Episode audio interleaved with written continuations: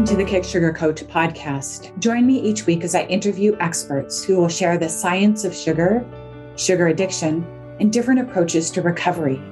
We hope to empower you with the information and inspiration, insights, and strategies you need to break up with sugar and fall in love with healthy whole foods so you can prevent and reverse chronic disease, lose weight, boost your mood and energy. Feel free to go to my website for details on my coaching programs and to access free resources. kicksugarcoach.com.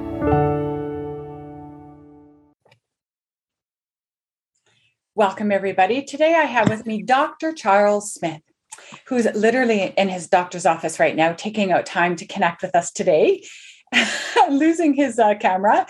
He is a doctor of osteopathy. Um, he was in family medical practice for 26 years in West Virginia and has more recently been working specifically in the area of addiction. He considers himself an addictionologist. I didn't know that was a thing, but those are medical doctors, I think, that work specifically in the realm of, of addiction and addiction recovery. And what's equally important is that Dr. Smith has walked his own journey of recovery from addiction. He knows firsthand what it's like to be caught up in substance abuse.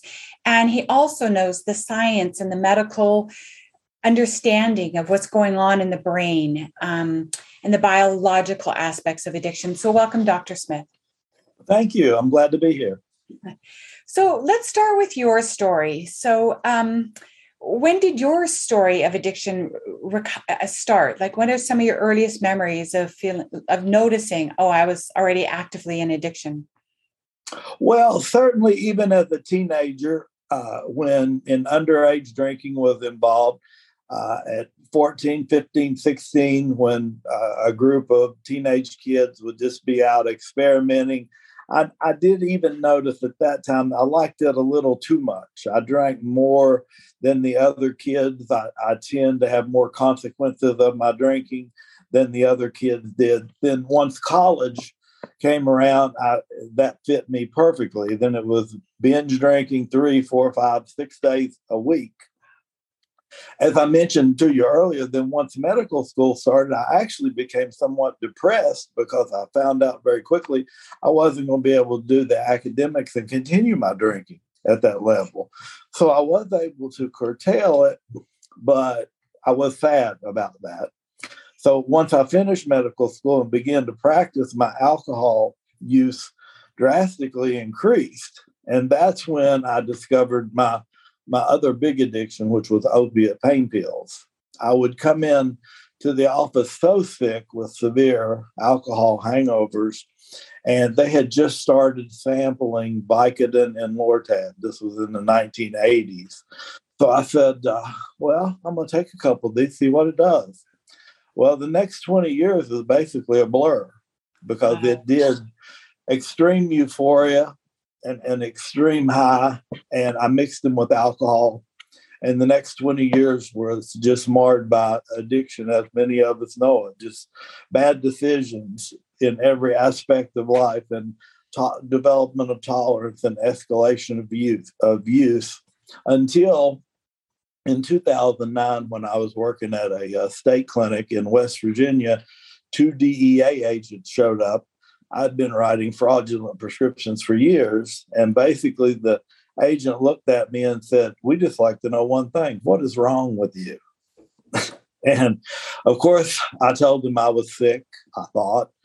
And uh, he uh, said, Well, you'd better be because if you've been selling those, you're going to prison. And I told him, I don't sell them. He said, Well, how is it possible that one person could take 3,000 pills a month? And I told him, I said, I run out sometimes. And it was true. I did run out sometimes. So that was both the worst day of my life and the best day of my life because it saved my life. Following that, I lost my license for seven years, but I went to treatment. I found long lasting recovery. Uh, lived at a halfway house for five years. then I was able to get accepted at the University of Florida to do an addiction medicine fellowship, so more training, but it also allowed me to regain a full unrestricted medical license and a DEA certificate. So now I've been practicing in South Florida for three years, fully unrestricted with all the rights and prescribing uh, privileges. Wow. So, how old were you when this all came to a head for you? 53. Wow. And you were like functioning, you were like a functioning active doctor all that time. Yes. And, you know, whenever people say that, I say, but you know what? It wasn't easy. It, right. it, was a hard it was a hard life and a very stressful life uh, yes. uh, just just trying to maintain wow literally you took you took 3000 pills sometimes in a month Yes. How do you have a brain that's still, you got some great genetics, I think. I would be brain dead, I'm sure of it. And well, you, actually, oh, go ahead. No, you go ahead. Well, actually, you said I have some great genetics. That's one of the things that we talk about in my book is the genetic predisposition that sets many of us up for addictions to many substances. And, and my family history was no different from grandfather, father, uh, uh, maternal uncles all had the disease of addiction. So a good portion of this had to do with my genetics, yes. Right, right. That reminds me, I forgot to mention that you guys need to go out and get the copy of this book. It's called Understanding Addiction Know the Science, K N O W, the science or sorry, no science, no stigma. And the first two chapters of his book are about his story of recovery, his his you know the affliction of addiction, and you know his journey of recovery. And the last chapters are about the science that what what we're un- coming to understand about addiction. So be sure to go out and get your copy. Apparently, it's doing really well on Amazon right now, right? Or is it? Where's? Yes, it is. It's available on Amazon. Uh, it's also available through Walden Books, and uh, you just you know, Google the name is Understanding Addiction. No science, no stigma, a little play on words, and uh, it's available there. Awesome. So let's go into your story a bit more because um, I think there's probably so so much insight that you learned firsthand about what it takes to hit bottom and to decide to you know leave the pain of addiction and walk the path of recovery. So what I understand that those agents kind of activated you know kick started you needing to turn things around but where did it go from there? Well you know there it was really a choice. I didn't really have a choice that. I lost my license. I had already lost my driver's license to a previous dui so i had no source of income. And i really expected there would be some some sort of prosecution for these fraudulent prescriptions that i had written. So i went on to treatment.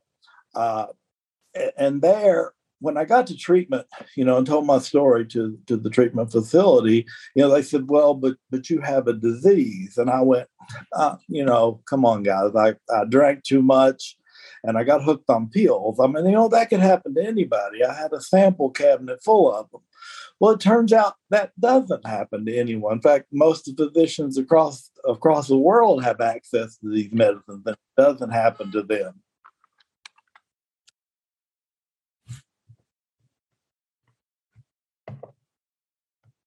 So, so I got to read, and, and they told me that, that I was sick. And I, I was like, this, you know, I've been a family doctor for 26 years. I think I would recognize disease when I see it. I said, this was just bad behavior. So I started the treatment. My mind did start to heal. I became open minded and started researching the science myself. A lot of Dr. Nora Volkow's work. She's the uh, medical director of National Institute of Drug Abuse. And I started learning high tolerance of substance, ease of access to substance. And I was basically a disaster waiting to happen. All I had to do was add the, add the chemicals so as I as I did this, then you know I had a burning desire to want to treat addiction. So my first path was to become certified as an addiction counselor. Then that led me to meet the the very gracious people at the University of Florida that allowed me to enter their training program and do a two year addiction medicine fellowship. Uh, now I spend most of my time taking care of patients, both detox, as I said, residential and outpatient, but specifically, I want to educate my patients and anyone else who's interested in this this is a disease. It's no different than diabetes, no different than hypertension, no different than any of the other chronic medical illnesses we have, except for the one caveat it actually responds excellent to patient compliance with good treatment. When I get a, a compliant patient, the patient gets better, just as I was an example of myself. You do the things that we ask you to do, you will get better. Mm, that's so much. That's so hopeful. So I just before we got online, you were saying, you know, sugar addiction, Florence, and any other addiction, they're the same pathways. We know it scientifically now. It's that, you know, addiction is addiction is addiction. Tell me a bit more about that. Well, it all has to do with the reward system of the brain and sugar particularly and the whole group of process addictions become much more difficult because of the difficulty maintain abstinence.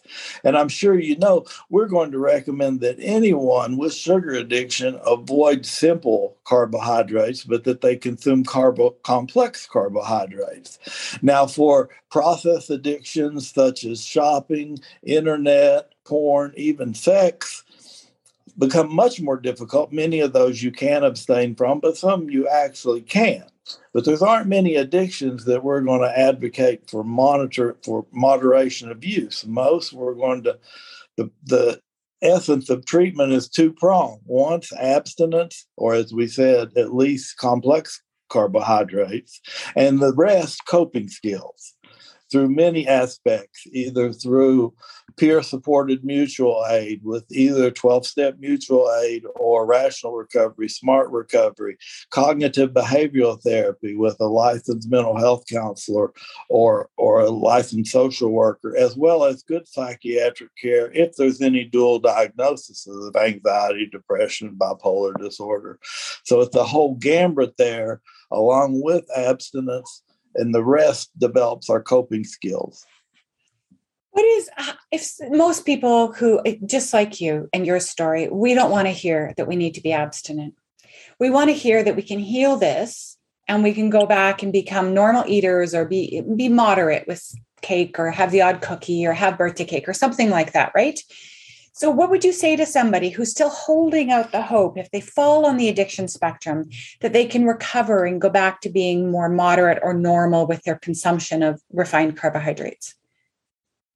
Then they don't have the level of disease that rises to, say, alcohol use disorder severe. And we have a full screening process to diagnose those people. If you just had one or two episodes of problem drinking, that is not enough to make the diagnosis. So it's very important that you go through a screening procedure. Are you familiar with the CAGE screening, C A G E acronym? Have you tried to cut back and you couldn't? Do you become angry or annoyed when someone brings up your use? Do you ever feel guilty over your use? Or do you ever need an eye opener or use or partake of something before an event or early in the morning? If you answer yes to any of those questions, that should prompt a professional evaluation. At that professional evaluation, they'll determine what level you're at. And at that point, you're, you know, I'm asking these people to follow the medical professional's advice. If they tell you that moderation could work for you, that you're a very low level, by all means, I have no reason to object.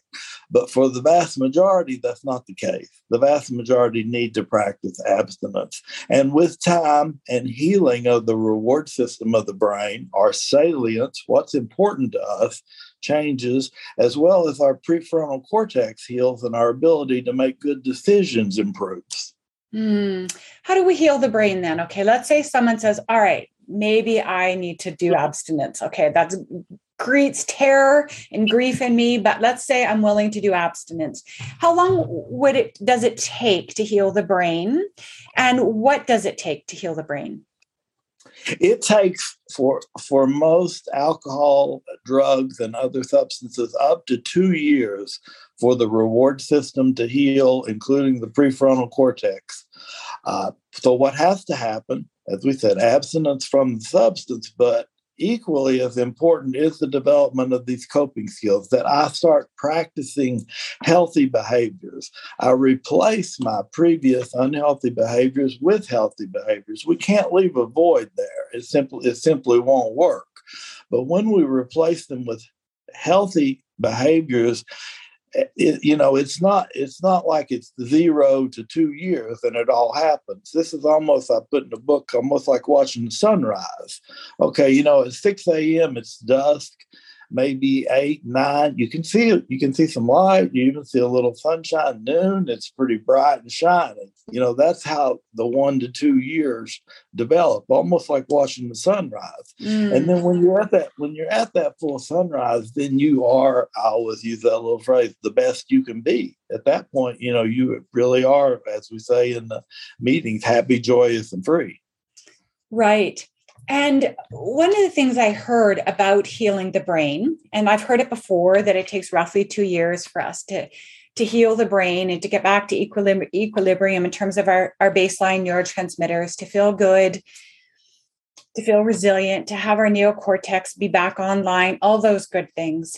But it, that it doesn't actually happen if we don't abstain from all the things that light up our, our, our addictive pathways. So caffeine, sugar, so if let's say you're you are a drinker, and most of my audi- audience are sugar addicts, but some of them have co-addictions, like they actually have issues with wine and alcohol as well. But um, I understand that to truly heal the brain, you actually have to abstain from all addictive substances. Is that your opinion as well? Yes, and, and I have that in chapter three of my book that all natural occurring substances and healthy behaviors that give our brain reward don't go over 200 in the, in the uh, limbic system of the brain.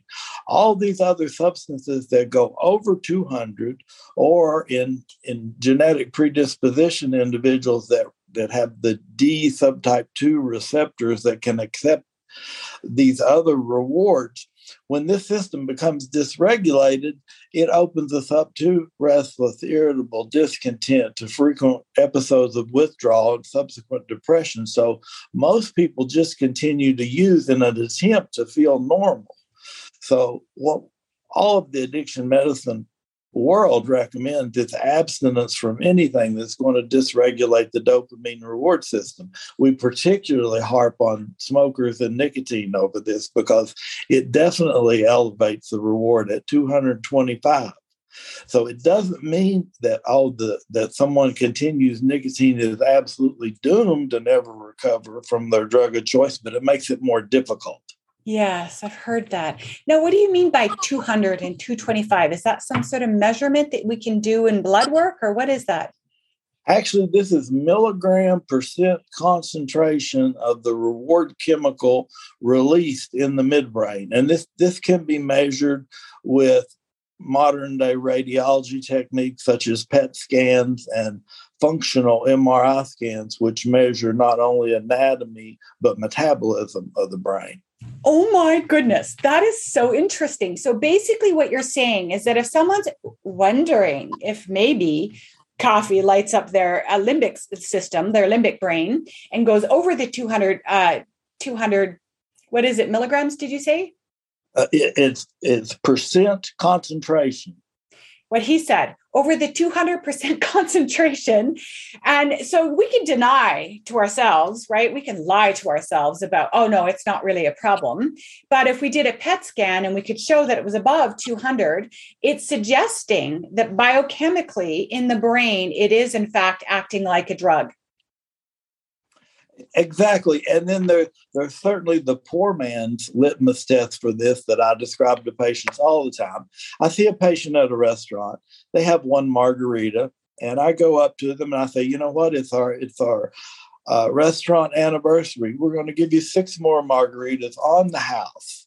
Well, interestingly, nine out of 10 people will decline that. And their answer simply is, I don't like the way six or seven make me feel.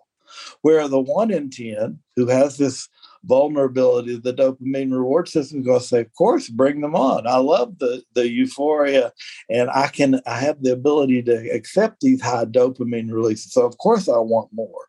So you can do excellent screening very very cheaply but also there there is this advanced radiologic technique that that can identify vulnerable people also it's very interesting. And I mean, I've the the pervert the the stereotypical AA room, here's my vision of it. We have these alcoholics who are white knuckling their way by the grace of God, one day at a time. You know, they're fighting for sobriety one day at a time. And they're going and they're getting three pots of coffee while they're in the meeting and they're they're binge eating cookies, if not sugar cubes. right. And so the relapse rate is really rampant often you know on again off again on again off again. And you have to wonder with the new science about how if any of these substances are lighting up those addictive pathways it's so much harder to get sober clean and sober from any of them like from the caffeine the sugar the nicotine the alcohol the any other kind of drugs that are being thrown into the mix.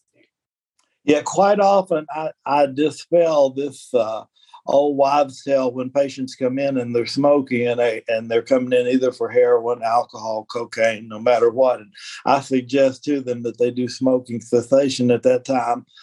Many, many buck me on that and say, you know, one one thing at one thing at a time. And I said, no, it's really not one thing at a time for the best results and to make this both the safest and most comfortable for you. It really all needs to happen right now. Mm, that's amazing. How many people of these clients that you work with would you say are also addicted to sugar? Many, many. And, you know, many would actually find sugar as a replacement once the other substance is gone. So we see weight gain, we, we see development of adult diabetes, we see many, many problems with the simple carbohydrate of sugar in early recovery because that system is still begging for high dopamine releases. Right. And while sugar doesn't go over that magical number of two, it abuts right up against it. And the, the bang for the buck is just not there. The nutritional value, as you well know, is just not there for simple sugars. So you're suggesting to me that on PET scans, sugar does not light up the brain um, as much as some of these other substances of abuse that you're talking about. Yes, and one explanation though why the why the addiction process looks exactly like other substances is it has to do with the D subtype 2 receptors. I often say, you know, what your D subtype 2 receptors would be analogous, say, to a lock and a key. You know, one lock and one key looks like every key in the world should open that lock yet it's one individual one. So each individual's brain, the amount the dopamine release, the timing of the dopamine release, and ability to accept it is different. Mm-hmm. So, for the people who have that vulnerability for sugar, for example, it's that lock and key works just right where it doesn't for the other 90% of the population. No different for gambling, for internet shopping, sex, porn. Yep. Yep it lights you up or not. I've seen brain images of a brain on cocaine and a brain on sugar, and they look very similar. And I think mm-hmm. it was a PET. Um, so I thought that we could see under PET technology that sugar does act like a like a like a dopamine drug like opiate. Well, it, you would get higher concentrations, but not over 200 but the amount of receptors that were saturated would be higher. And I, I think that's what you've seen is how much of the receptors were saturated. Mm. Oh, interesting. That very well could be.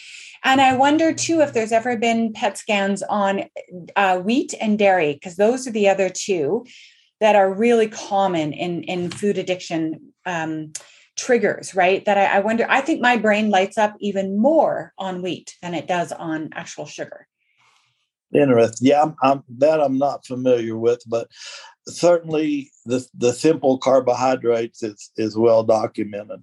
Right. Absolutely. Um, and one of the things I've also heard from another addictionologist out of Canada, Dr. Tarman, is she was saying that she thinks that sugar is, um, you know, in part a gateway drug, that is sort of like the original um, substance that deregulates the brain and can potentially set addicts up for harder drugs down the road. What is your thoughts on that?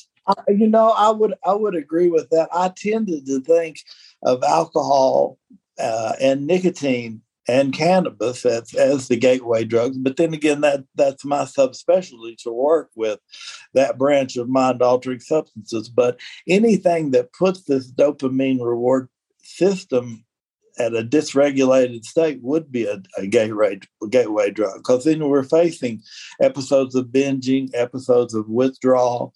We become uncomfortable, restless, irritable, discontent, and are looking to feel normal. So, yeah, I can certainly see the analogy. Yeah. And for you personally, how long was it before you started to to feel better? Like what was your detox like? And what was your recovery like? And what were the tools that works best for you to keep moving forward? You know, my, my detox was very difficult the first month. Uh, after that, I did start getting some physical exercise. I started at the gym, so I was starting to get endorphin release. I, I could see my spirit starting to rise, my energy level improve, my sleep improved, my structure of my days improved, and you know the rest was just a uh, just a glide slope up to about two years. And at about two years, I really think I had reached my peak of where I've stayed at for the last 12. Mm, isn't that incredible? Did you have any relapse in those two years? No, I didn't. Uh, I will say I had very hard cravings the first year, though. Very hard cravings. How did you get so, through them? What worked for you?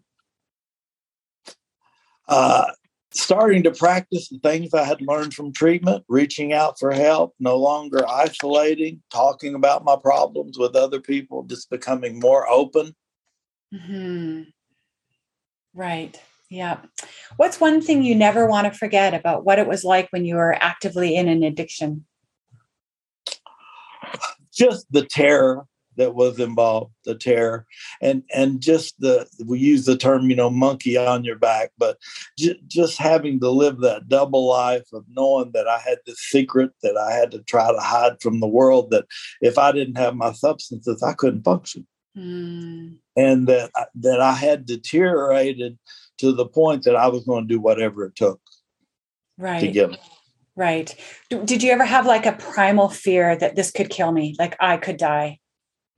You know, during the active addiction, it, it's so mind altering. A lot of us, and I was included, that we don't care if we do die. Right. Know, if you would have told me, you know, you're not going to wake up tomorrow, my answer was, oh, well. Yes. You know, I, I wasn't actively suicidal, but my my desire to live just wasn't there. Totally. You know, it, it, was dampened. It was yeah. dampened at best. And then after two years, and the sun is at noon, it's high and it's bright, and your brain is balanced. And, you know, what is life like now for you as a recovered addict? And I should say, I don't know that we ever fully recover, but you know what I'm saying? Your brain is healed and you're moving forward into a sober life. What What's the best parts about your life now? Well, I, I love my work. I, I love my, uh, I'm remarried. My wife is now three years. Uh, I love my family uh, things are just great. And I, I notice certainly now that I am able to enjoy life's little pleasures. I'm able to enjoy exercise. I'm able to enjoy a beautiful day, a beautiful sunset. Uh, you know, good times with family and friends and laughter. You know, all those things are able to register on my reward scale now. Ah, that's so beautiful. What is there any final words of wisdom you'd like to share with individuals who are hooked into sugar and flour? And I appreciate that this isn't totally your area of expertise. Addictions generally is, um, but it is it is unbelievable. It causes incredible pain and suffering, just extraordinary. People are overweight, they're depressed, they're anxious, they've got cancer, they've got diabetes, right? Like they're and they just can't seem to stop eating this junk food, even though they know better. So there's a lot of shame, guilt, and regret and self-loathing. So, is there any words of advice you'd give to them who are seeking the freedom and the health and the healing that you've you've achieved in your own life? Yes, it would be to get professional care. Do not try to do this on your own, and also don't don't necessarily seek advice of lay people who are, aren't educated in this either because the advice you get may not be good advice. So you know if you if you fail that little screening test that i discussed earlier and i have that in my book too then immediately start with your primary care physician. Then they'll know the appropriate specialist to send you to for management and aftercare which like you said cognitive behavioral therapy peer support groups all, all of that can get you started in the right direction. If you just sit at home, nothing changes, nothing changes. Absolutely. Can we go through the cage again? So I'm gonna I'm gonna reframe it in the context of food and sugar addiction. So the C stands for unsuccessful attempts to cut back, right? Uh huh. A stands for anger, irritation. No, anger, irritation, or defensiveness around people commenting on your consumption. Yeah, yeah, anger. They say, "Oh, you're eating ice cream again. Oh, is that another candy bar?" And it it makes you angry. and the G stands for you feel guilty over. Oh my goodness, I've consumed this much candy, this much sugar cereal, uh, and the guilt becomes overwhelming. And interestingly, the only way to solve that guilt is to redose and use more. So it's that vicious cycle. Right. Or to get abstinent, because I think the guilt is because we know deep in our hearts and in our in our bones and in our soul that we're self-harming and that we have to stop and it's it feels so wrong and bad to violate that inner knowing so the g is guilt and e for us would be do we wake up in the morning and have to have toast for me it was black forest cake like if I w- wasn't adversely affected by sugar i would have black forest cake for breakfast I'd have more for lunch and I'd finish my day off with dinner with Black Forest cake. because I couldn't, I couldn't imagine trying to start my day without, you know, sugar, flour, wheat, chocolate, all, you know, all those dairy, all of that, all stuck together in like a, a speedball. Yeah, that's exactly the way I would have termed it at that speedball. So I'm looking for that burst of energy, that burst of euphoria, that that burst of the false happiness that comes with that before I get up, before I do a task, before I have a meeting, before work, maybe no matter what the event is. So the eye opener is not only that you need it in the morning before you're going to do some particular task. Mm-hmm. And answering yes to any one of those four questions would prompt the need for a professional review. Mm-hmm. Got it. Thank you so much for your for your time, your expertise, your book. I'm gonna. I have not had a chance to read it yet, but believe me, I will. And I'm so glad to to know you on the other side of your addiction. Well, thank you. Please stay in touch with me. Thanks everybody for tuning in. Bye bye. Bye bye. Thanks for tuning in this week. If you would like more interviews, more information, and more inspiration on how to break up with sugar go to my YouTube channel, Kick Sugar Coach, or my website, kicksugarcoach.com. See you next week.